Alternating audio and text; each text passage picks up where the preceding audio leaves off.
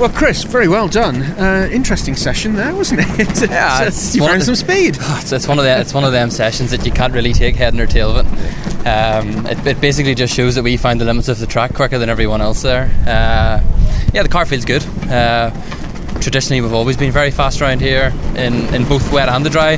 With this new car, we just haven't totally gotten top of the wets, the wet setup and the new wet yet. Um, we're we're going to go in here and have a look now to see what we can improve on. If it, if it decides to rain again for qualifying. Um, basically there we had a wet car with, with slick tyres on but no it feel, the, the, the balance feels not bad um, Track was obviously drying out and, and coming to you as a driver in terms of track times. There was there a point where you, you felt you could press that bit harder? you can just feel whenever the wet tyres decide not to work anymore and, and there's no point in driving it on anymore because because we're not racing you just you could just can feel whenever the tire's starting to fall underneath you and it's, ti- it's time to come in and, and get get your slicks on Yeah. How much can you take away from the two free practice sessions this morning in terms of, of setup for qualifying? it's it's very very difficult because the both sessions have been very messy.